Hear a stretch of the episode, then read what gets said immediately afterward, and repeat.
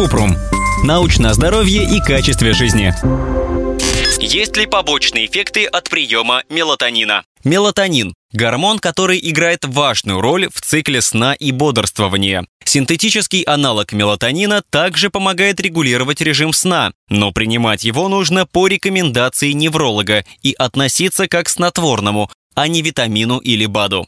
Когда назначают? Мелатонин используют для лечения расстройств сна, бессонницы, задержки фазы сна и джетлага, нарушения режима при смене часовых поясов.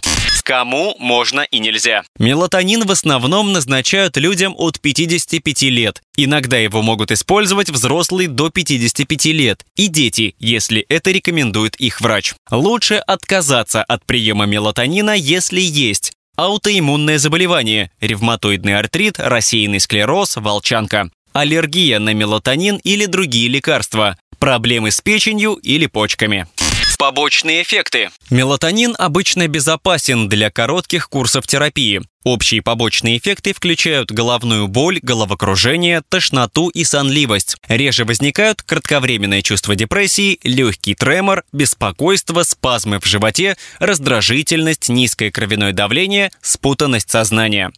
Опасные взаимодействия. Некоторые лекарства и мелатонин могут мешать друг другу и увеличивать риск возникновения побочных эффектов. Нужно спросить врача о возможных лекарственных взаимодействиях при приеме антикоагулянтов и антитромбоцитарных препаратов. Они снижают свертываемость крови и увеличивают риск кровотечения противосудорожных препаратов. Мелатонин может подавлять действие противосудорожных средств у детей. Противозачаточных. Они могут усилить действие и возможные побочные эффекты мелатонина. Лекарств от диабета. Мелатонин может влиять на уровень сахара в крови. Иммунодепрессантов. Мелатонин может стимулировать иммунную функцию и мешать иммуносупрессивной терапии, искусственному угнетению иммунитета.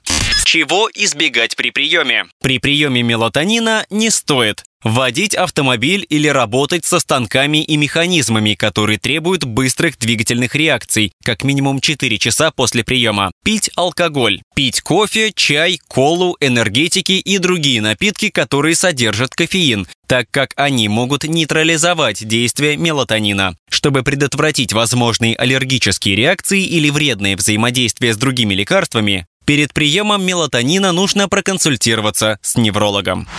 Ссылки на источники в описании подкаста. Подписывайтесь на подкаст Купрум, ставьте звездочки, оставляйте комментарии и заглядывайте на наш сайт kuprum.media. Еще больше проверенной медицины в нашем подкасте без шапки. Врачи и ученые, которым мы доверяем, отвечают на самые каверзные вопросы о здоровье. До встречи!